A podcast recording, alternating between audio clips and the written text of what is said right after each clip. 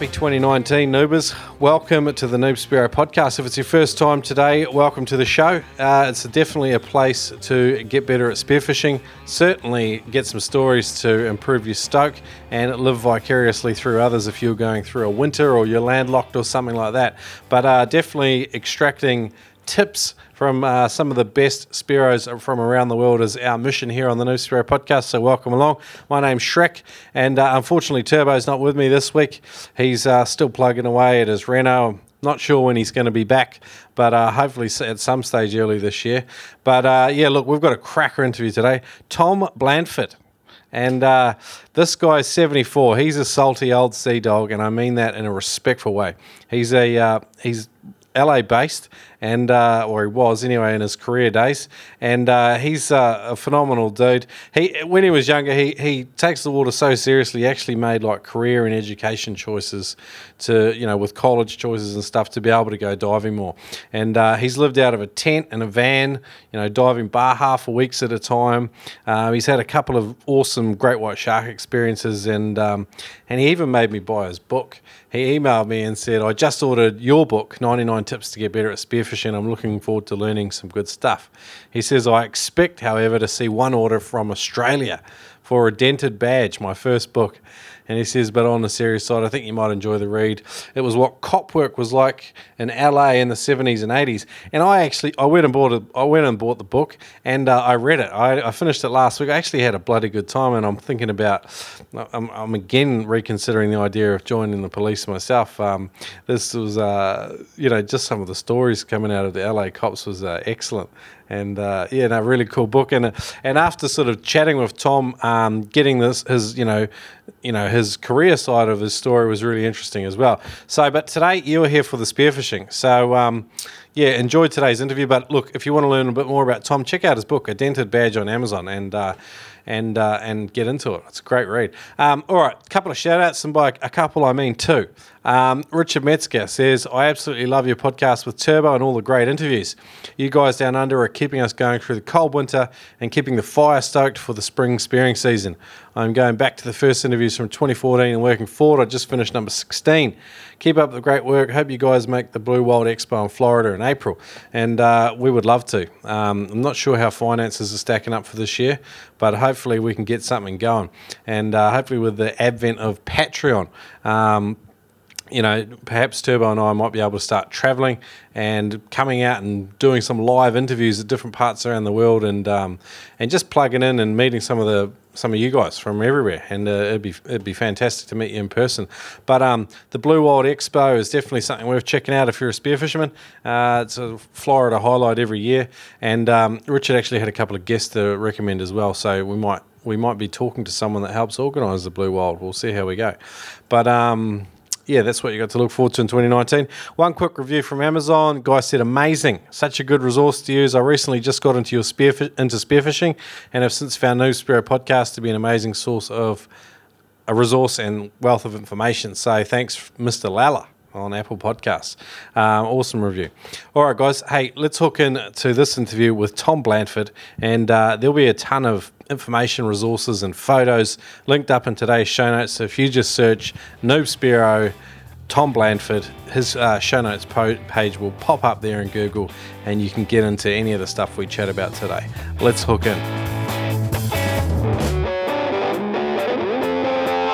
Today's Dynamite Noob Spearo podcast is brought to you by spearfishing.com.au. That's right, the fine folks over at Adreno have been supporting the Noob Spearo podcast since about episode 18 and they help pay the bills around here.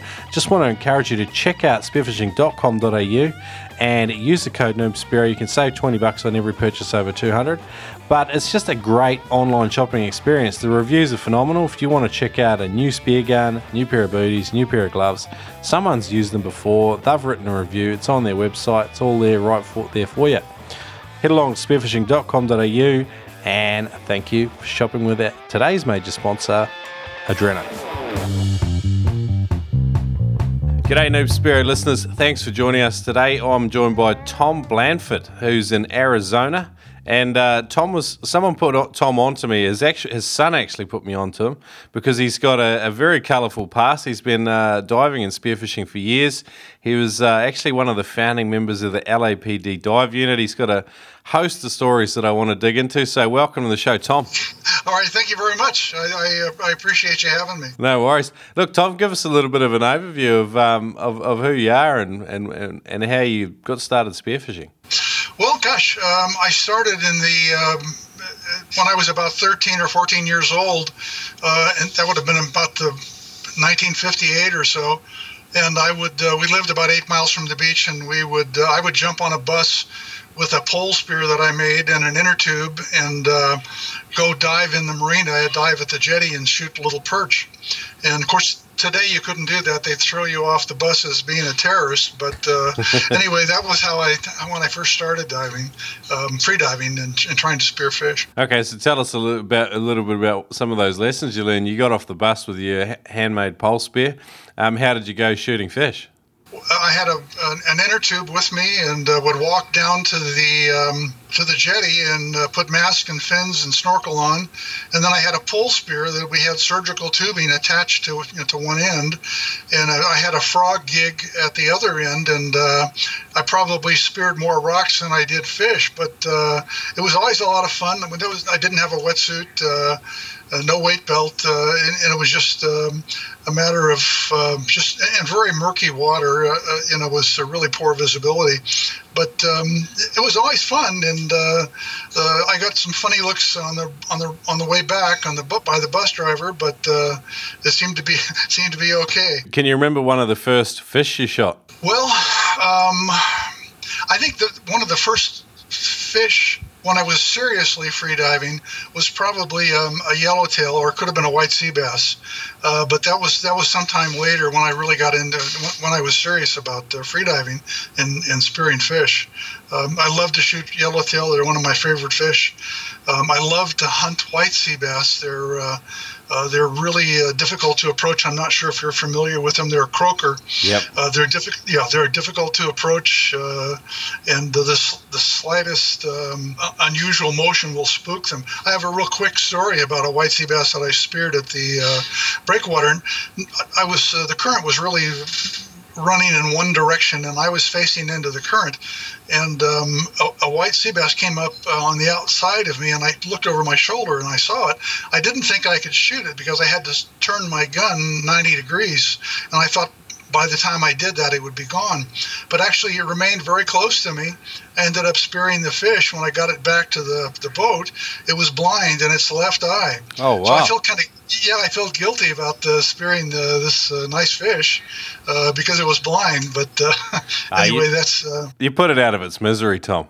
Yeah, I, I, that's a good way to look at it. I think you're, you're absolutely you're absolutely right. No, I think this is when spear fishermen really are part of the ecosystem. You know that that fish probably wasn't going to survive. You, you never know, but um, maybe it wasn't going to survive very long without that sort of natural um, defense detection system anyway. You know. Um, sure. So yeah, could.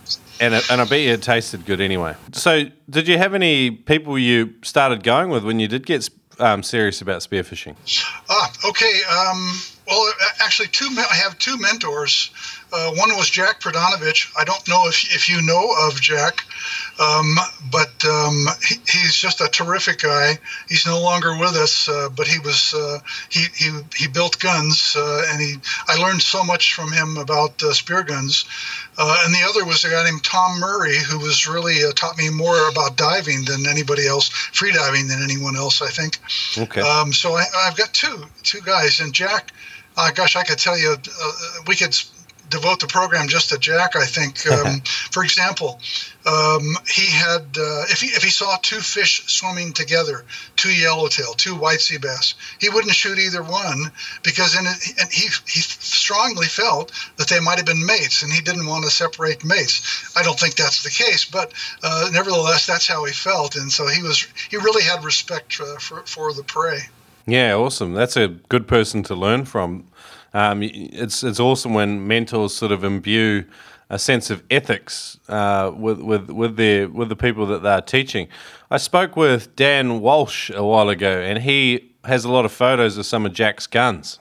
So, did did you have an early Jack Prodanovich gun? Oh, I sure do. I have uh, I have several. Um, and I have uh, several of the spearheads that uh, Jack used uh, that were spring loaded, that were just uh, bulletproof, um, and uh, also some of the reels. Or I, I, I, think I do have two reels that uh, Wally Potts made. I think Jack designed them and Wally made them. They were monstrous things, they, but they did hold lots of line. So yeah, I, I have I have some of Jack's stuff. Ah, awesome. Awesome. Uh, no, it's good to see some familiar connections. It sounds like he was a very influential man and spearfishing. Um, so I also know you were one of the early members in the Long Beach Neptunes. Oh, uh, actually, no, I wasn't an early member. Um, I've been a member since about the, the late uh, 80s, but I'm uh, there. Uh, uh, I'm probably one of the older members uh, today. But uh, yeah, it's an interesting club. I, I have learned a lot uh, from uh, hanging out with those guys, and they're they're fine spear fishermen, and, spear, and we have women in the club as well, and, and they do just an outstanding job. How many people are there in the Long Beach Neptunes? Oh gosh, I think there's at least a hundred. I don't have an exact count. I haven't looked at the the, the recent roster, but probably at least a hundred. Okay, and is that, is that an active club? Is it good for new guys that are just starting spearfishing? Um, it, it is an active club, um, and it's if you if you started to spearfish, you need to be sponsored by someone in the club to be considered uh, for membership. Um, so, and and there's some criteria, and I'm unfortunately I've forgotten what that criteria is, but um, you've got to dive to a certain depth and uh, and stay down for a certain length of time. I think, uh, and I may have that wrong, but there is a criteria. Um, so, so, that they're they're fairly selective, and then you you you might be a tentative member for a year, maybe two years uh, before you actually come up for a vote. Um, you know, just depending on the membership. But it, but it's an active club, and that's actually a very good question. Um, are you familiar with the uh, San Diego Bottom Scratchers? Yeah, yeah, I am. Oh, okay. I was just going to say that's uh, no longer active. I think the last member has uh, passed away, um, and I think it's unfortunate that they weren't able to sustain that uh, membership. But uh, um, boy, that's a group of terrific people. Um, uh, just I, I, I, I've uh, got a couple of stories that I've read about them, and they're just really impressive. Uh, Jack would go out and, and, and, spear white sea bass with a pole spear and no fins. That's just incredible to me. Yeah, I just yeah. can't imagine that. But I interrupted you. Go ahead. No, no, it's a, that's a good story, and uh, that, that's what it's all about. Um, I was going to say, does exclusivity, like putting some clauses on membership, does that help the club, the Long Beach Neptunes? Oh, I, yeah, I think it does help the club. Yeah, it's not uh, it's not easy to become a member, um, so I think it does help the club. They're pretty selective. Um, uh, we have uh, folks that are that um, uh, are just outstanding spear fishermen. Uh, Terry Maas is a member of the club, and he, I'm sure you, you, have you've heard of Terry. Um, so we have a lot of uh, real. oh, Jay Riffe, you got. I'm, I'm, yeah. I'm sure. You, your audience has heard Jay. So we have a, a, a, I'm at the bottom of the poll as far as that goes, but uh, but the rest of the guys are all, all, all pretty squared away. So if you're learning in that sort of that LA area, um, what what's the best approach? Is there a club for guys that are um, just trying to earn their stripes and sort of you know um, you know get their first fish and things like that? Uh, yeah, there are, are, a couple, and unfortunately, I, I, right now I just can't recall their names, but uh, there's there are a couple, and, and they they're also outstanding clubs uh, with uh, uh, an emphasis on ethics and and uh, just doing the right thing when you're in the water. Okay, cool.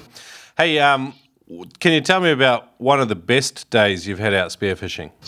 Ah, that's that's simple. Um, the I guess it's the the most memorable memorable day, I was at um, Cerralvo Island, uh, which is in the Sea of Cortez. Um, the water was changing. It was warming and it was clearing up. And I, I was on top of a reef at the south end of the island. And I looked down and I saw a, a very nice uh, grouper. Now I no longer shoot grouper t- today, but then I, I, I, would I would shoot grouper, and uh, so I was looking at this uh, fish beginning to pump up to, to make a dive, uh, when I was surrounded by a school of oh gosh, uh, 30, 40 pound tuna, uh, oh, wow. yellowfin tuna. Yeah, so I'm so I'm looking at the grouper, I'm looking at the tuna, and then just about the time I was uh, going to make the dive oh, geez, a 50 or 60 pound wahoo swam right underneath me. and he was swimming quickly. There's no way I could uh, get a shot at it. So I'm now I'm really, you know, I'm really torn. What am I going to do here? So I thought, well, heck, I'll go shoot the shoot the grouper. So about halfway down uh, to the the bottom, um, a 101 pound amberjack swam right up to me, and uh, so I ended up uh, spearing the fish. Um, we had um, a, a, long current line attached to the boat because the current was zipping a little bit, and I had a loop in it, and it was um, I, I, was struggling to get to the end of that current line. I finally got to the end of it and was just able to throw my arms through the loop. Just if I hadn't have, I'd probably be in uh, Japan by now. But uh, he was uh, really an impressive fish. The Mexicans call him uh, pez fuertes, uh, strong fish, and they and as you know, they they really are strong fish. Yeah, wow, that sounds like a really fishy day. Was um, yes, and you know, a couple days before, uh, I had shot four um, uh, amberjack, and the two were 50 pounds and two were 60 pounds. Now the question is, what are you going to do with all these fish, right? well, we gave the uh, those four uh, amberjack we gave away to local uh, pangueros, uh, the commercial fishing fishermen in uh, Mexico. Okay. And and the yeah the 101 pound amberjack we uh, drove into La Paz and traded it for. Um, lobster dinners and all the margaritas we can drink. That's awesome. That's a bloody good story. Um, it reminds me of a saying, uh, "No run, no fun." Which you know, like when the current's running, you know, sometimes that's when when a location can be the fishiest. Is that is that your experience? Uh, yeah, it, it is, um, and um, yeah, I, I, don't disagree with that at all. It, it uh, makes a lot of sense to me, um, and I know I, I know the commercial the uh, party boat uh, fishermen uh, they swear by it. Uh, you know, they always look for current. And there's a couple of other interesting points there. I, I thought um, you're you're developing sort of ethics with groper. What, what's made you change your mindset with taking groper? Well, um, you know, they, it takes them a long time to get big, um, and when you shoot a big grouper, you're in for a you're tied up for a couple of hours, or at least I always was. Uh, so it was a lot of work. Um, and then I just didn't feel real good later on about shooting um, a fish that was, uh, uh, you know, that old. Um, and then what are you going to do with a hundred pound fish? Uh, you know, it's uh, that's always a problem too. So I, I you know, I'll shoot uh, Cabrillo bass, uh, which are like little groupers. So they're you know maybe 20 25 pounds uh, but I, I probably wouldn't uh, today i wouldn't i don't think i would shoot a grouper okay cool and um, the line you had hanging off the boat with the loop in it um, do you call that a mermaid line there, and or do you call it a current line?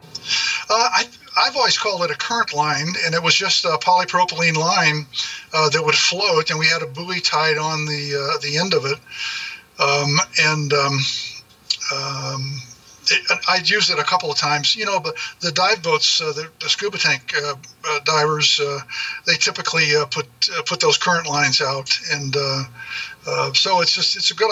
Well, for me, it was a good idea. yeah, no, no, we we use them too. They, we call them a mermaid line, and if you are diving in current and the boat's at anchor. Um, it's a great sort of extra strategy to make sure that you've got um, something to grab hold of, even you know, 50 meters out the back of the boat can be very effective. So, no, I like that, and um, hearing your you know sense of ethics with fish, I think you know that's something the experienced guys have a lot of. It's um, some ideas about you know the the growth rates of fish and things like that. So, no, very cool. Do you want to replicate some of the best dives that you've ever experienced and capture some of those elusive species that only show up at certain times during the year? You need to go to Amazon and get yourself a Spearo log, created by none other than Shrek and Turbo. Along with help from three experts that we've had on the show. We had Pat Swanson from New Zealand, Grant Ladle from Scotland, and Kevin Daly from the UK. These guys got on board, helped me create and craft a spearfishing log that can help you to replicate those days that stay strong in your memory, but maybe they stay strong in your memory, but you've forgotten some of the variables that culminated in that successful day. So you can capture these details every day, every time you go diving, with 100 templates in the Spearo log available on Amazon now. Yosemite National Park, California. Red Sox. Hang loose, bro. SpearingMagazine.com. Did you say SpearingMagazine.com? I did, I did. What do you know about Spearing Magazine? I know that you can get eight issues for 30 US dollars plus shipping. But Oh you my gotta God. email it.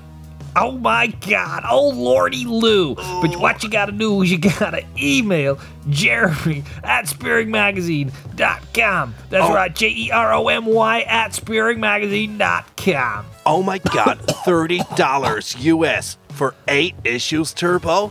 That is phenomenal value.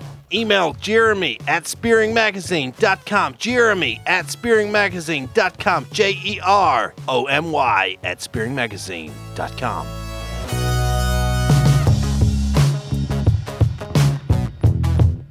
What, what's what's your favorite species to hunt? Uh, yellowtail. Uh, I, they're a jack. Um, they're uh, they put up a, a terrific fight.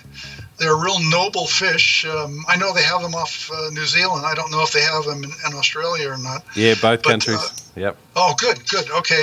Um, and so I just have a lot of respect for them. Um, they're and, and they're curious fish. Um, even if you're not diving particularly well a- on one particular day, you know it's uh, if if you happen to run into some yellows, usually they're pretty curious and they'll swim right up to you. You know, unlike a, white sea bass, which is very very difficult to approach. So I, I think probably yellowtail, uh, but I really enjoy hunting white sea bass too because they're difficult to hunt. Uh, you know, you have to be. I don't even kick with my fins anymore. If I'm really trying to, to find uh, white sea bass, I'll use my hands to, to pull myself um, through the water. And um, in fact, one other thing about white sea bass, uh, uh, years ago I would swim in a pool just to try and stay in shape without a hood, and I realized that my fins were making a lot of noise. Ah, Uh, they were squeak. Yeah, they would squeak. You know, that I couldn't hear with a hood on, but uh, they would squeak with each kick. So uh, I put a little bit of WD-40 uh, inside the, the foot pocket of the fin, and that would reduce that that squeaking noise.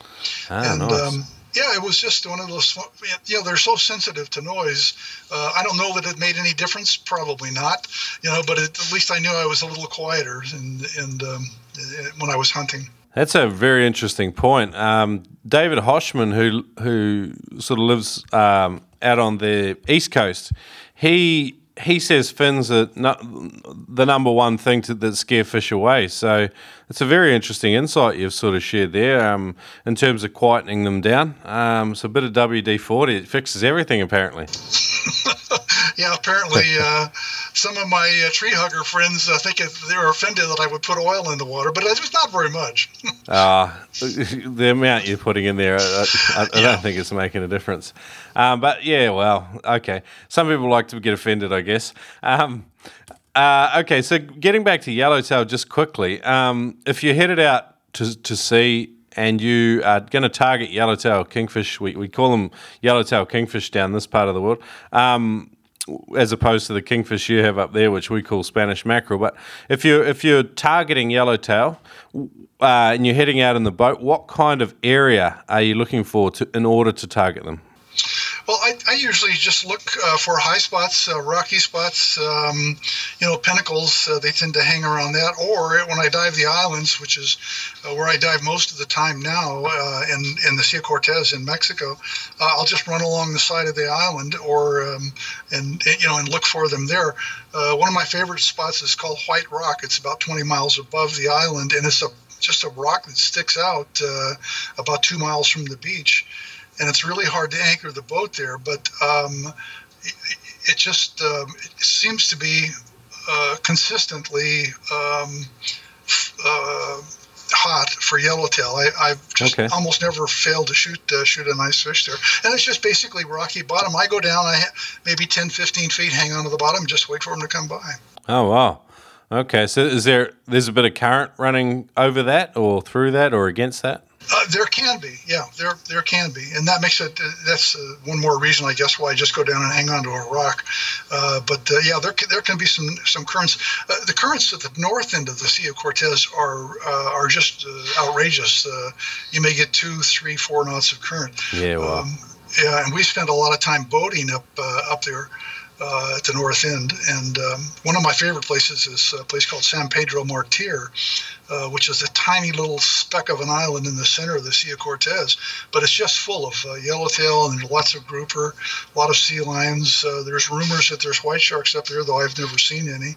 Um, and there are a lot of uh, sperm whales and uh, hump, and not hump. Well, yeah, there are occasional humpbacks, but we see sperm whales, humpbacks, fin whales and uh, it's just a it's a real fishy place. It's just it's one of my favorite places to dive. Okay, cool. And um, you know, obviously the yellowtail are feeding on on something. Is there a, a, particular bait species they like in that part of the world? Well, um, I can give you two examples. Uh, we were up at the north end of the Sea of Cortez uh, at a place called um, an anchorage called uh, Puerto Don Juan, which is a hurricane hole, and we were preparing for a hurricane that was going to blow through. And uh, while we were getting the boat ready, um, we heard a school of yellowtail just ripping through on the surface. And then I looked down, and they were they were pursuing um, mullet.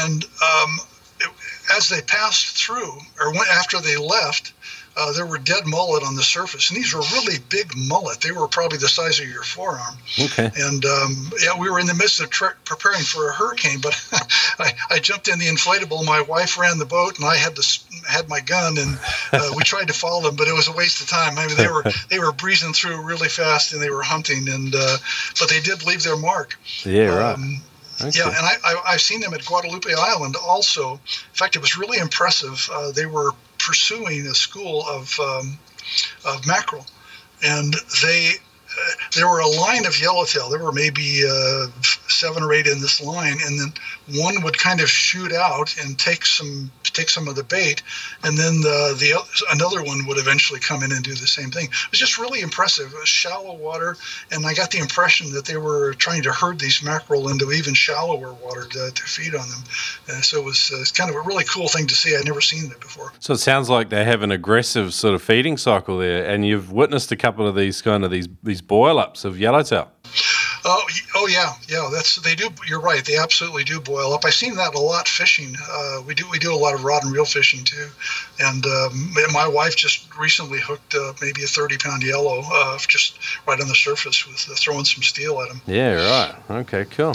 All right, cool. And uh, look, we you mentioned Guadalupe Island there. You you get a mention in Terry Maas' book about a story about some white sharks. So can you can you fill us in on some details? Yeah, I, I, probably could. I, I, told the story once or twice, um, but uh, this was after uh, Terry shot his uh, fish, and um, uh, we were hunting, of course, for, for bluefin tuna, and uh, I was in the water with uh, with Harry. the water was about 30, 30, 40 foot of visibility. I think pretty pretty nice, and we were over um, a reef I had made a dive and was doing my typical routine of kind of sitting on the bottom, and a, a very nice uh, bluefin tuna swam by me. Um, and uh, I, I, think a lot of guys tend to overestimate the size of the fish. So I, have always thought it was at least 150 pounds, so therefore it was probably closer to 100 pounds. But anyway, he presented a, a broadside, uh, and it was a real easy shot uh, I had visions that I'd be standing on the deck uh, holding his tail with his nose on the deck, you know. But uh, he, he, he ran for a few well for a few seconds, and then he stopped. And so when he stopped, I thought, well, I probably just stoned him. He probably severed his spine or something. And I dive down and find him on the bottom. So I went and went down and I passed through uh, some bloody water and some little particles of fish.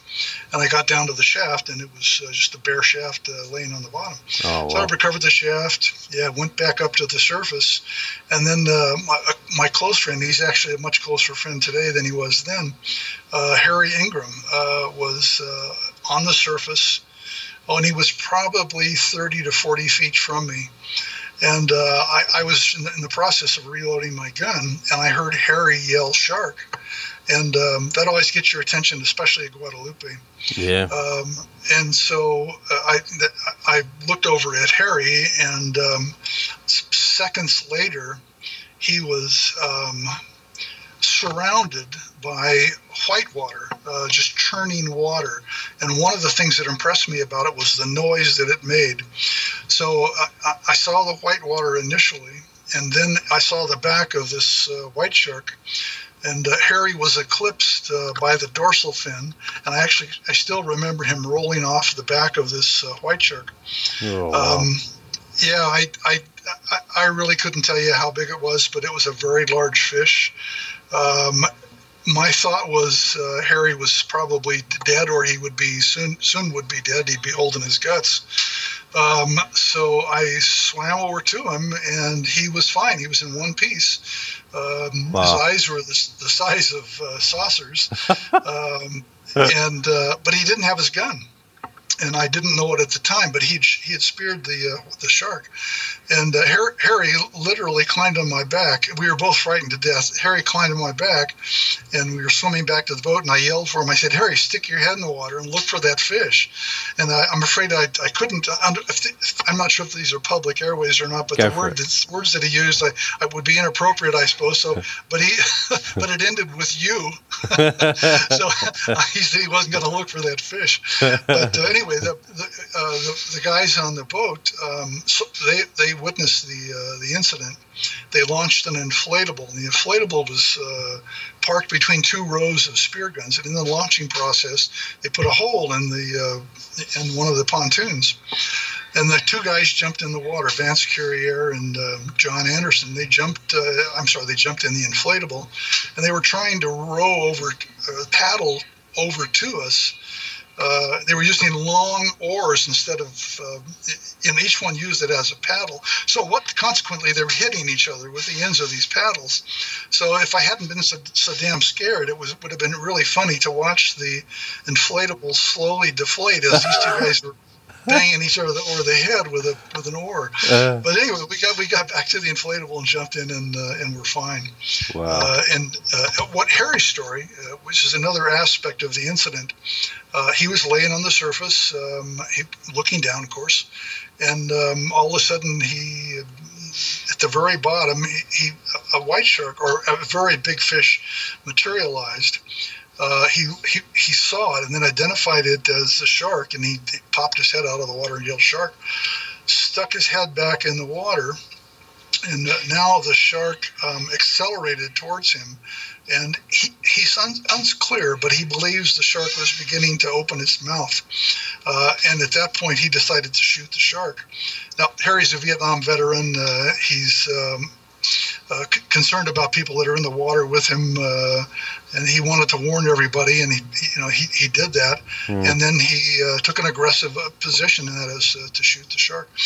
He mm. believes he, sh- he shot the shark, and he believes that. Um, he, he believes that he that the shark's mouth was just beginning to open. It's all pretty unclear to him, as you can imagine. It happens very very quickly. Yeah. But anyway, he did. Uh, uh, the only injury that he sustained was uh, from the, the cocking stock of the gun. What we surmise is that the, the shark hit the end of the uh, barrel of the gun and drove the cocking stock into his shoulder. Oh. So he had a yeah he had a nice uh, bruise on his uh, shoulder most likely from the cocking stock, but he was uninjured. He was uh, un, un, not uh, not injured. And um, what was really kind of funny, the, the next morning for breakfast, uh, I made some pancakes for him, and I made it in the shape of a white shark. And uh, he didn't think that was very funny at all. I, I can't imagine why, but uh, anyway, uh, he gives me a hard time about that. But it was a real impressive impressive incident and for, you know, from that moment on, I thought that if I uh, if I saw a white shark and it was aggressive, I would shoot it, um, and uh, it, because it worked for Harry. Um, and gosh, two years later, um, I, a, a, very big white shark swam right up to me at a place called Eagle Reef at uh, Catalina Island, and it was uh, water was real clear and the current was really zipping along. It was maybe a knot, and the kelp was, was, was laying down and uh, all of a sudden my mask just uh, filled up with the, the belly of this uh, big white shark. Wow. Uh, I, I, I'm, I'll probably refer to it as a she. I don't know, in fact, if it was a male or female, but it, it made a hard left turn and then made a, a 180 degree turn and then s- slowly uh, swam up to me. It was not aggressive uh, at all. Um, it, it's, it slowly swam up to me and stopped.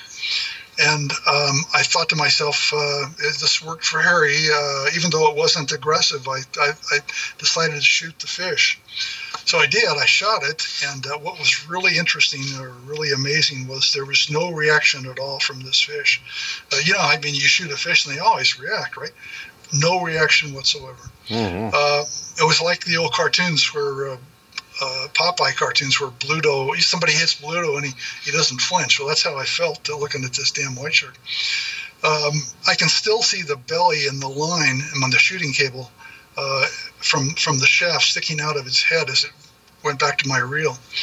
Um, Wow. it, it made a slow left turn, and to this day I can visualize its tail uh, s- sweeping left and right a few times to swim away.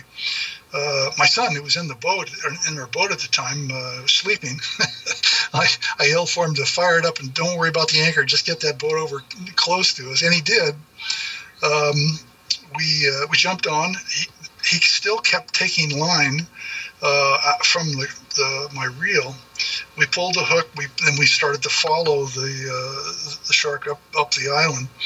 Um, I, it, during the whole process, I was trying to get my camera. I was trying to uh, re- look for my 45. I was uh, and I was trying to. I was recovering line, but I didn't. I was worried about fouling the the line that I had recovered Mm. with the prop on, on the boat. Um, finally, it, it surfaced, uh, and my son had a very, he was running the boat. My son had a real clear view of it, and he saw the shark shake its head several times, and the, and the shaft popped out. Um, so, and that was one of Jack's uh, spearheads that are just fantastic spearheads. And uh, I, I know it penetrated quite a bit because I, we were just really close, and I had a big gun with me. So um, that was just um, a very, very uh, impressive uh, uh, incident. And, and what was really funny, um, yeah, I'm sure you watch uh, Shark Week uh, when, it, when it's on.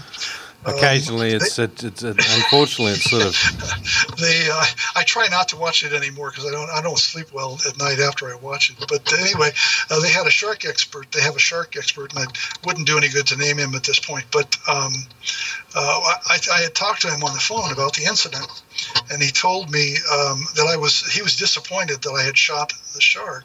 yeah. He said um, the shark probably would, would only have mouthed me, would just just bitten me slightly, just to, to, to make sure that I wasn't prey. And um, I'm, you know, my thoughts at that time weren't weren't real um, weren't, weren't real positive. Uh, though I tried to, I didn't. I, I wasn't rude over the phone, but uh, anyway, I thought, boy, that's really uh, here's a real smart guy, but he's got terrible judgment, you know. Uh, but uh, that's that happens, I guess. Yeah, um, I've seen a few incidents with white sharks, and uh, it does seem like you know, obviously, th- there's a lot of signaling language they use. Like I've heard of great white sharks swimming next to each other, and the one that's smallest will like they'll swim parallel to each other, like right next to each other, and that's to establish dominance. And the smaller one will turn away, and that's you know saying basically you know you're the alpha to the other shark. And uh, there's a lot of all this sort of language, which, um, and there's been some amazing experiences with freedivers in the water with white sharks as well, you know, swimming with them for an hour and things like this. But, you know, the reality of being confronted by a big white shark and, and, um, and is, a, is a completely different experience. So, um, yeah, I don't know if you did the right thing or not, but um, if, if you, you know, if you're worried about your safety, then what, what do you do?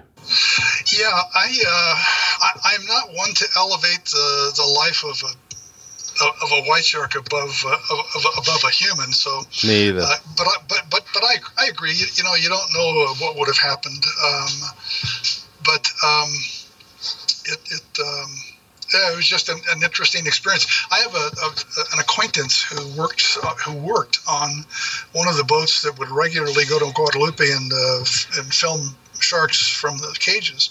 You know, they they would. Um, uh, I don't know if they're still doing that, but anyway, he was there, and he he told me that they got to to the point where they would recognize uh, some some sharks, uh, and he said there were a few that were quite aggressive uh, to the to the to the to the cage and to the area, and there were a few that were just little puppy dogs. He said that they would have felt comfortable swimming with them. So maybe there's an, an issue of personality there too. I, I don't know, but Some- um, some- they're some- impressive animals. Go ahead. There- Sorry. sorry, there's a, there's a big theory as well that a lot of the cage diving is teaching sharks familiarity with us and association with food because they're bringing them in a lot of the time with chum and food, and then all of a sudden people, you know, sharks see divers in the water and they begin to associate us with a, with free food. What do you think about this idea? Well, it makes sense uh, to me. Um, I, I'm a real dog lover, and you know, dogs certainly do that. Um, and um, it, it, uh, it, you know, I'm, I'm not real fond of the idea of uh, trying to bring white sharks in. Uh, on, uh, I know there are places where surfers are, are, are feel that same way. Exactly right. Yeah. But, uh, and Guadalupe is such a. There's so many white sharks at Guadalupe, uh, and I think I've, I've heard some stories that they think that the, the population has even increased uh, there at the uh, at the island. So uh, I don't know if, that, if how accurate that is, but uh, interesting concept. I'd love to go back to Guadalupe, but it just it, just frightens me too much. You know, the thought of stumbling into one. They, the white sharks in particular have been reasonably well studied, but uh, you know you can see where you know scientific and human interests sort of have an issue there in terms of you know the scientists want to get studied close enough to study them, and we don't really want them to become close to us because then it become they become a threat. So it's a it's an interesting uh, topic. In Australia, there's about 1,400 population on one coastline and about 2,000 on the other of great whites in particular. I'm not sure about the southern or the the southern half of Australia, but it, it seems like we get a lot of big ones here, and, and at the moment there's been some some issues with them. But I think they're actually endangered or you know on the you know the wary list at the moment uh, with regards to how, how big their population is. So it's a it's a contentious issue, uh, particularly in Australia at the moment. So it's an interesting conversation. Yes. Um, you know, t- I, I absolutely love white sharks. Uh, they scare me to death. Um, they're magnificent animals. I, I mean, they're just so impressive to see them. Um, and I, I wouldn't want anything to happen to the species. I don't think I I would like to see them uh, where people spend a lot of time in the water, Catalina Island, for example. Uh, that concerns me a little bit, you know, the, the number of whites uh, that are there. Uh, oh, by the way, are you familiar with the story about the uh, the white shark that was uh, killed at the Farallon Islands by a, an orca, a killer whale? No, no. Oh, okay. Well, this this goes back uh, to the late 1990s, uh, and there are a group of scientists uh, that camp out uh, at the at the islands, and what they do is they document the uh, predation of uh, the sea lions for, by the white by the white sharks, and they'll document one or two cases a day, and they'll do that apparently while the sea lions are at the islands. I suppose they're giving birth or they're they're, they're in, the, in that process. Um, and uh, they'll document it. Well, um, an incident occurred um, where a whale watching um, boat observed um, a, a, killer whale attack and, and kill a white shark. And um, it was kind of interesting. If you if you get a chance to read the story, it's worth the worth the uh, time. I'll try but and anyway, link, what what is, what is really I'll try and link it up in the in the show notes Oh, today, so oh, that okay, way, that way listeners can check it out too. So I'd, I'd love to have a read. Okay, but this is the best part of the story. Um, after the incident, after the, the white shark was killed, and it was a male, it was about, I think it was about a 14 foot male, um, all of the white sharks uh, left the islands, and it was still like in the middle of the breeding season for the, the sea lions. Uh, there was not, they, they, they did not document one more case of predation um, uh, for the rest of that season. Um, so there is some speculation that there may have been some type of communication between this uh, white shark uh, that was um, that was killed by the uh, by the killer whale.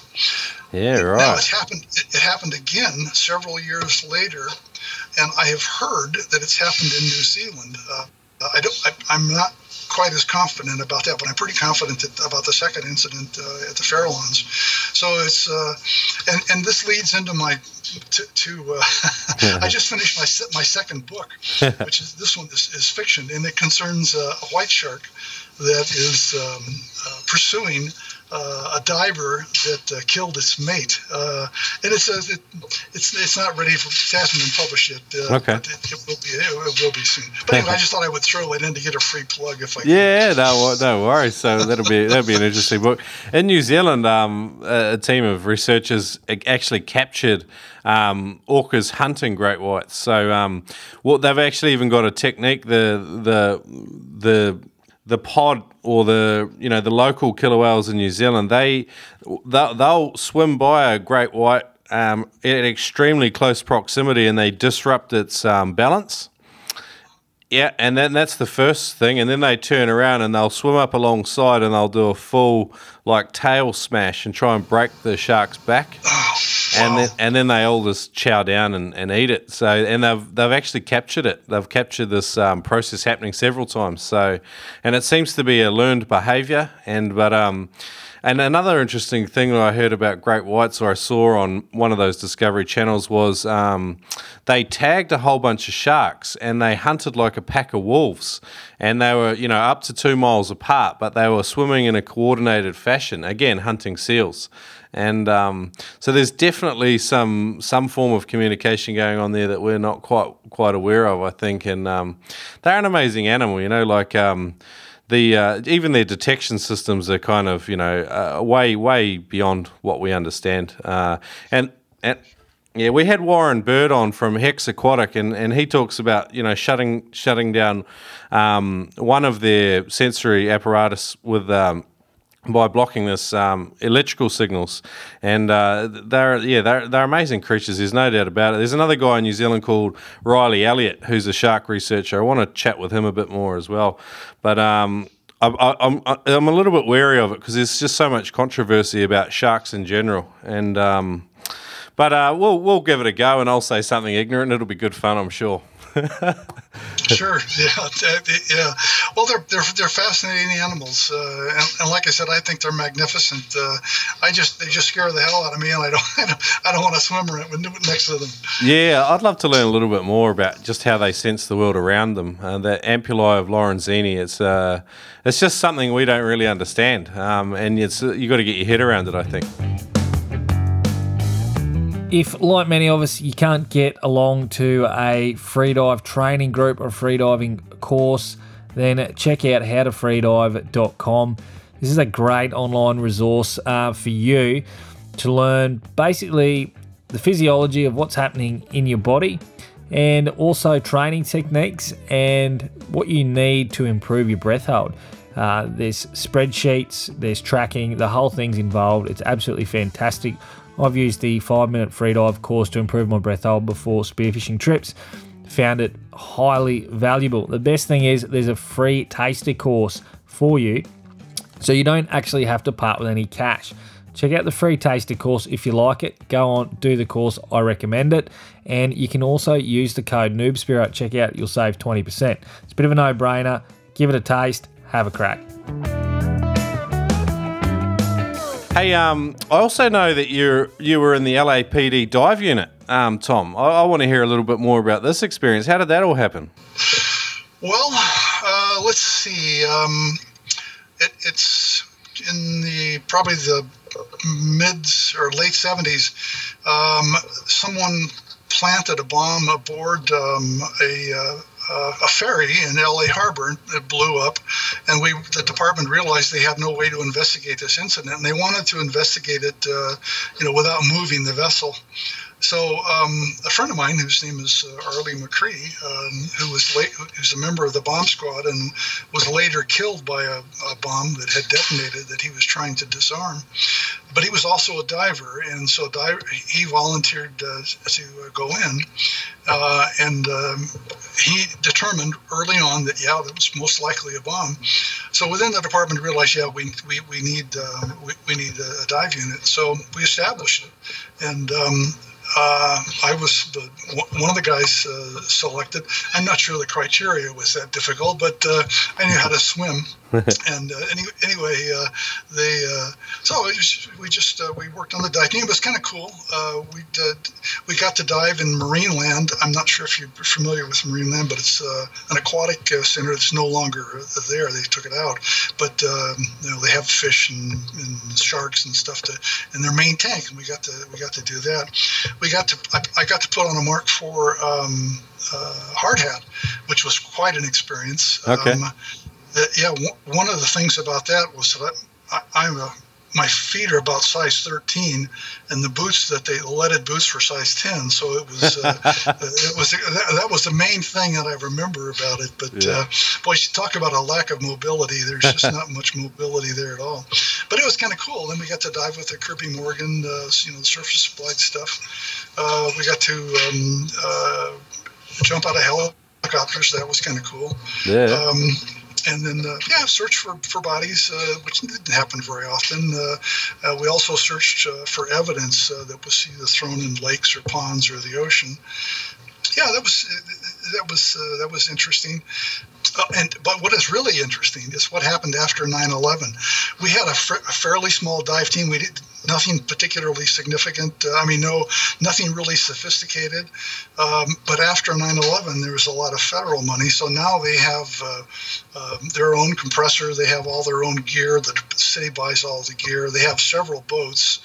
Um, they even have a, a, trailer that you can warm up in with a microwave oven. so it, uh, it, it's kind of cool uh, the, how things have changed uh, with uh, with the, the, department's dive team. It's uh, it's a lot uh, a, a, lot different than it was when I when I first started diving. Probably diving in a in a police dive team or you know a federal dive team is is something that a lot of guys that are maybe you know love the underwater world will be interested in. How do you go about? So, do you know about how you go about getting into one of those jobs now? Well, of course, you have to be. Uh, in, most cases, you have to be a member of the of the, of the department, um, and um, and then they they probably have uh, openings uh, periodically, and they'll test. Uh, they have a criteria. Uh, I, I, at the time, I happened to be a scuba instructor, so it was um, it wasn't too difficult to, for, for me to be in, selected. Uh, but they were they were pretty um, pretty selective. Uh, you had to uh, you had to be comfortable. The main thing was to be comfortable in the water. Speaking of comfort, I can recall one training day we had. It was actually a training night. There was a storm and it was raining, and uh, we took um, a, a, Volkswagen and put a gun in the Volkswagen and threw it in the harbor in about 40 feet of water. It was next to the berth uh, where they tied up the ships. So we had to locate it and then try to locate the gun. So uh, it was a stormy night. It was uh, windy, uh, lots of rain. Uh, the water visibility was just a couple of inches. Um, and, and de- while you're at the surface, debris would be floating by, ugly stuff, uh, things that uh, once again you can't really talk about in the public airways. But uh, but uh, anyway, we eventually found the uh, the uh, car, and I I happened to go inside to try and recover the gun. And that's the Volkswagen. I'm I'm fairly big guy, not a lot of room. And, of course, we'd, we'd remove the seats, but still, there's not a lot of room in there. But um, I was trying to get, trying to convince my partner to hold open the door because I didn't want it to latch when I got inside. Right? well, the, the, there was also a current running, and uh, once I got inside, of course, the door the door closed and latched and scared me to death. Right, I, you know, I, I couldn't get out of that car fast enough. But anyway, we, we did open we did open the door. We recovered it, uh, recovered the gun, re- recovered the car. But um, it was really funny. We had a, a, psychiatrist that was on the dive team. His name was Dr. Krofchek, real interesting guy. And um, we did a, a brief uh, a debrief uh, after the incident, and he asked uh, everybody if they were scared, and he came to me, and I and I, I, I made it real clear that I was quite scared. And of course, the guy holding in the door said, "No, I wasn't scared at all." so yeah, so it's one of those things. Right? Yeah, yeah, yeah. I can see that. Um, this, this is a good segue too, Tom. Hey, what's the one of the funniest experiences you've had out um, spearfishing or on the water? Um, I think uh, the funniest was probably uh, at Cortez Banks. Uh, which is a it's a high spot about 100 miles off the beach in Southern California. There's kelp on it, um, and it's really a good spot for yellowtail, for big abalone, for uh, lobster, for uh, for tuna, mainly tuna. And um, we were hunting tuna, and we we heard them way off in the distance. They were they were feeding at the surface. So we, we jumped in the water, and then the, the school swam towards us, and uh, we were being uh, swarmed by these uh, tuna. They were bluefin tuna, and what was really funny was there was about a 30 pound yellowtail that was trying to catch up and stay with the tuna, and it just couldn't do it. You know, and, and it, it, was just, uh, it was swimming real hard. It was really kicking its tail. And, you know, with tuna, you can hardly see them move their tail, right? But this, this uh, yellowtail was just going berserk, trying to catch up and stay with these tuna.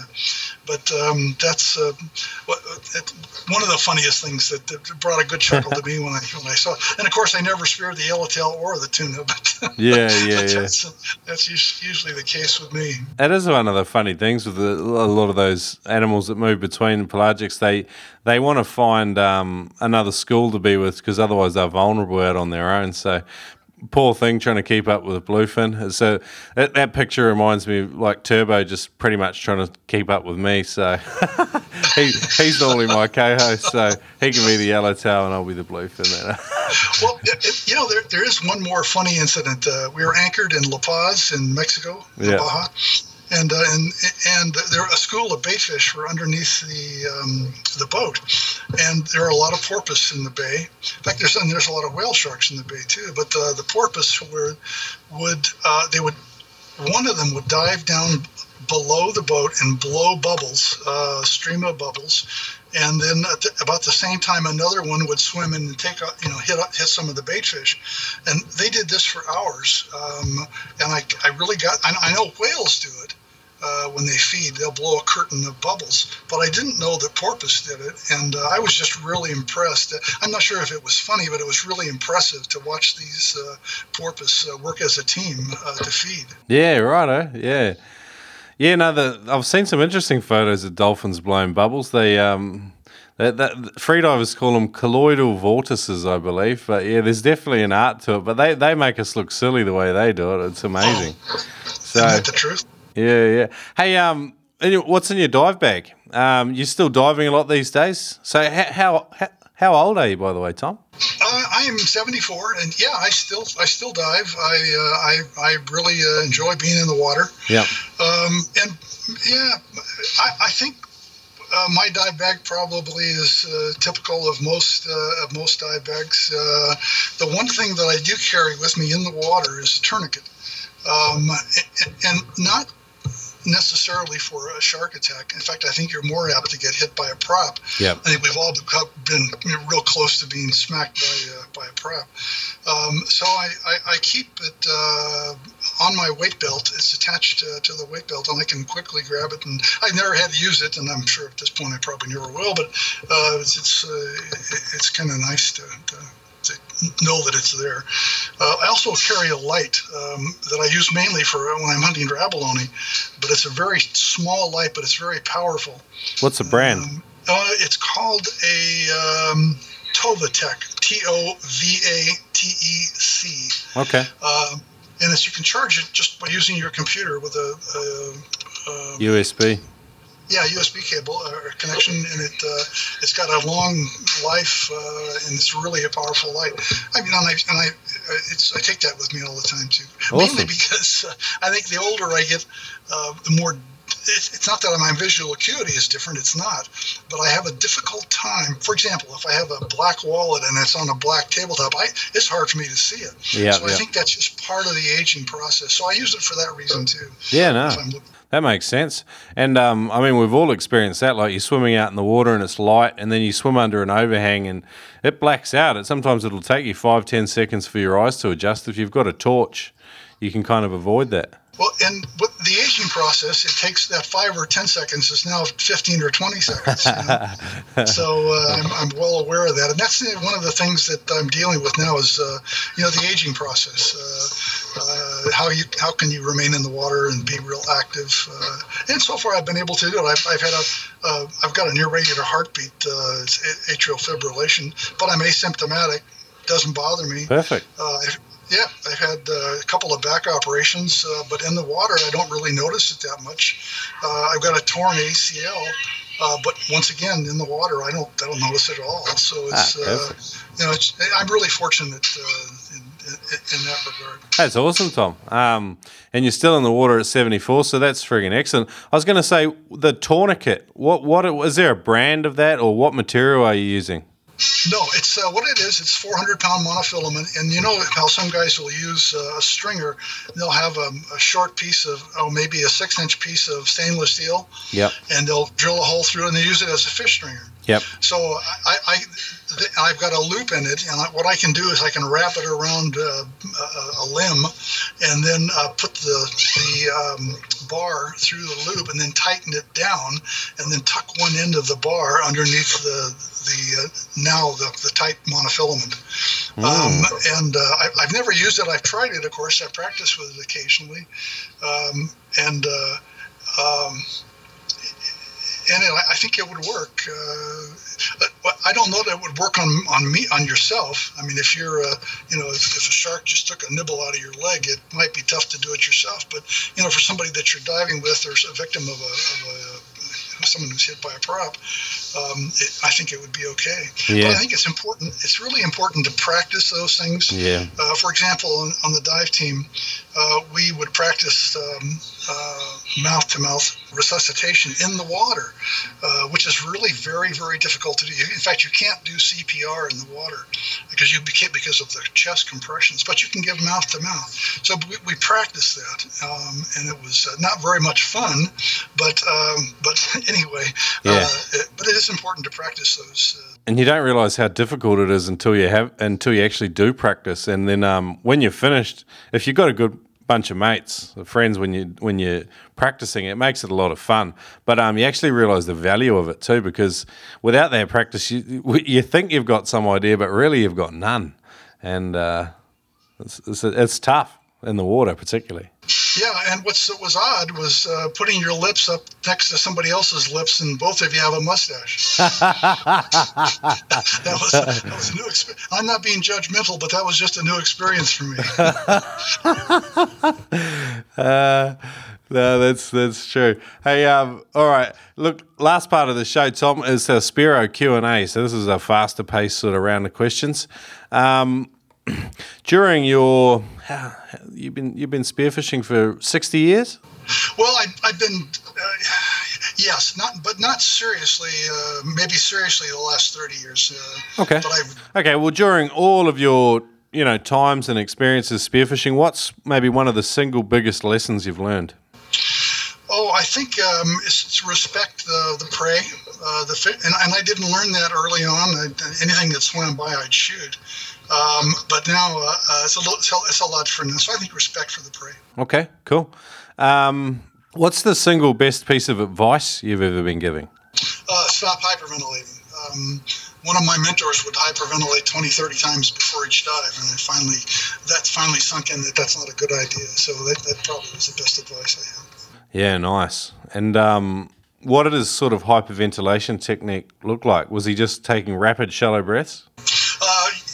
Yes, actually, fairly deep breaths. Um, they weren't that shallow, and um, he would. Uh, well, probably a minimum of 20 exhalations uh, and exhale as aggressively as he could. Um, and, um, I, and, and I did that. Um, uh, and fortunately, I wasn't that good an athlete. I think really, really good athletes, uh, you know, they have a, a real good possibility of shallow water blackout. But I wasn't that good, so it probably wasn't as dangerous for me. But uh, you know, that, but it was good advice uh, to stop hyperventilating. Uh, you're very humble, Tom. I'm, I'm, uh, I'm, I'm sure. Um, I'm, I'm sure you, you're nowhere near as uh, as bad as you, you say. Uh, um, what, what what's the reason guys hyperventilate? Just quickly, um, I, I, I just want to dig into this in a little bit. Well, I think it's because they, they feel that it's important to dive deep and to remain down for a long period of time.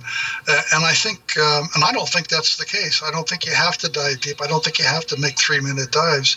Um, you know, and I, I think that they feel the longer you're down, the more, uh, the, the, greater the chances are that you're going to, to be, uh, to hit a fish.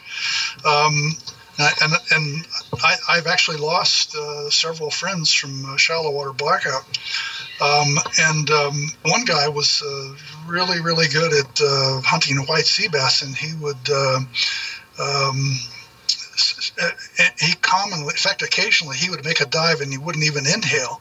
You know, he would exhale just so he would sink down very quietly without uh, making a dive if he was close uh, to a to a white sea bass. And um, of course, when you you know when you drowned, I mean when you when you when you um, uh, when you're hit with shallow water blackout, that cannot be determined in an autopsy. All they can do is say, well, he drowned. Uh, so there's, as far as I know, there's no way to make that determination.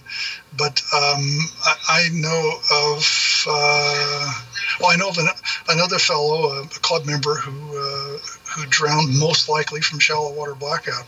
Another one was killed by a white shark at uh, Guadalupe a long, long time ago before I was a member, and um, so I, I, guess that's it. I, I just yeah. think that's uh, that's the criteria.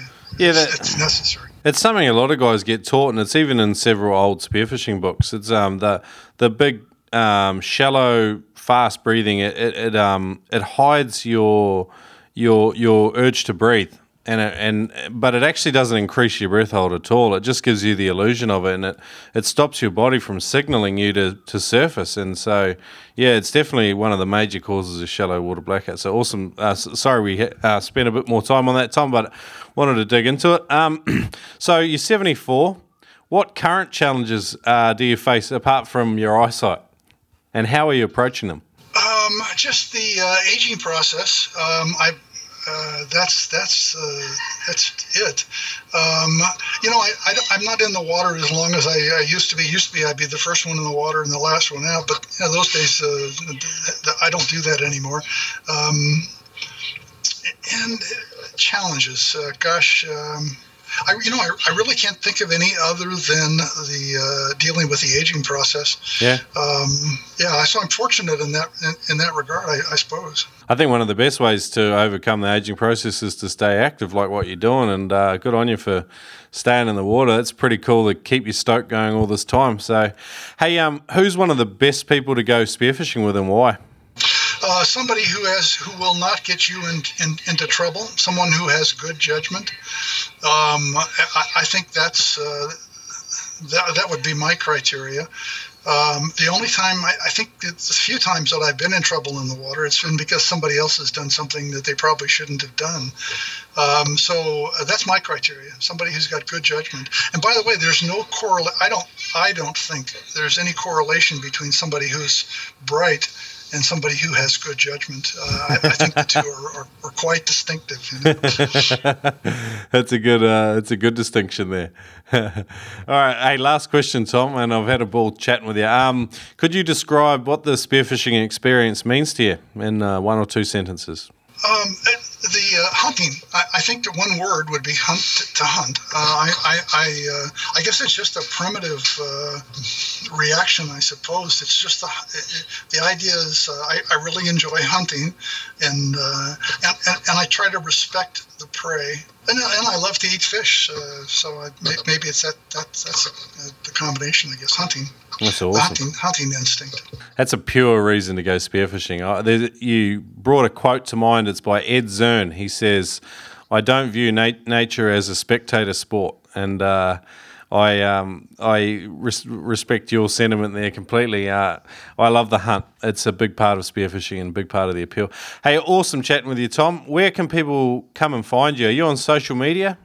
No, I'm, I'm really not. Um, I, I, actually, I am on uh, Facebook, but I don't. I, I my wife uh, reads it. I don't.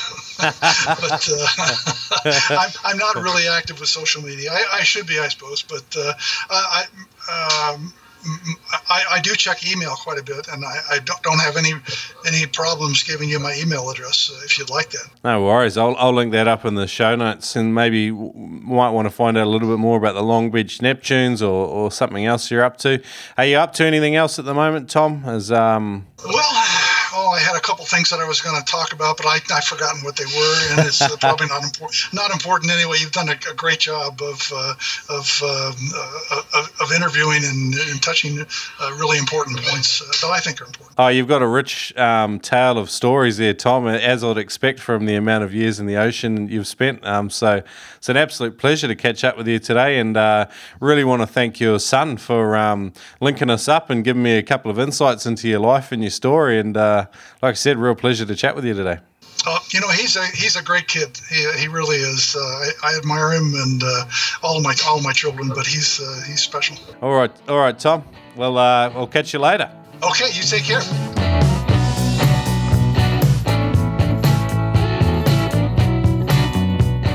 All right, guys. I hope you enjoyed today's interview with Tom. I sure did. It's great um, chatting to some of these more, you know, really experienced guys, and uh, and I'd encourage you to go and check out his book, A Dented Badge, on Amazon, and learn a little bit more about the career side of his life, because uh, he, he, had one hell of a time in the LAPD, and uh, you know, some real characters there. Uh, in his show notes today, if you type in Noob Spearo Tom Blanford, you'll see a picture of a big white sea bass um, shot at Catalina Island and um, you know that's also one of the locations um, where he saw one of the big white sharks. And uh, uh, the, and the story about shooting the shark today really um, triggered some ideas for me about getting on um, you know, that some shark experts to just have a bit more of a discussion about sharks in general. I've had some um, some mail in the past about uh, about sharks, so it'll be interesting to um, explore that topic a bit more with some uh, some lively debate and some stats, maybe with some scientists, and uh, we do a whole lot more learning. But anyway, hey, in a fortnight, again, a fortnight is two weeks for my American friends. Um, we are headed back to America. We're talking with Justin Baker. Now, this guy's been sponsored by a whole bunch of um, companies, uh, uh, spearfishing companies in the past and, and presently. And he's a fantastic dude, really, really cool guy about how he got into spearfishing and um, talks a little bit about the lifestyle he led before spearing. And uh, so, yeah, I hope you enjoy that. And uh, yeah, so join us again in a fortnight and yeah, leave us a review wherever you listen to the show. That'll be fantastic.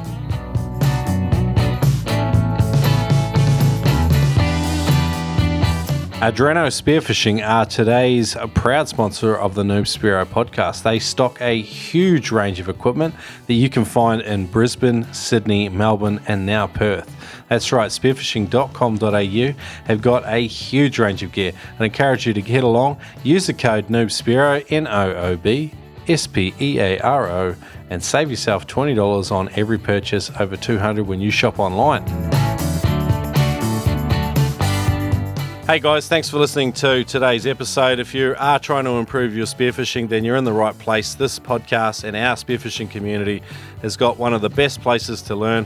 Come and join us at, on the Noob community on Facebook, and uh, you'll get access when you sign up to the Noob email newsletter. It's called The Floater at noobspearo.com just pump in your email your email and join our community. You'll get the dive day checklist and 10 tips to become a better spearo as well. And uh, as as always we we would love a review wherever you listen to the show. If you put in a genuine review it helps other people find the show. Tell your mates about it. Jump on their smartphone and even download a couple of episodes and tell them what a bloody podcast is. All right guys let's check you next week. Thanks for listening to today's noob spearo podcast. Shrek out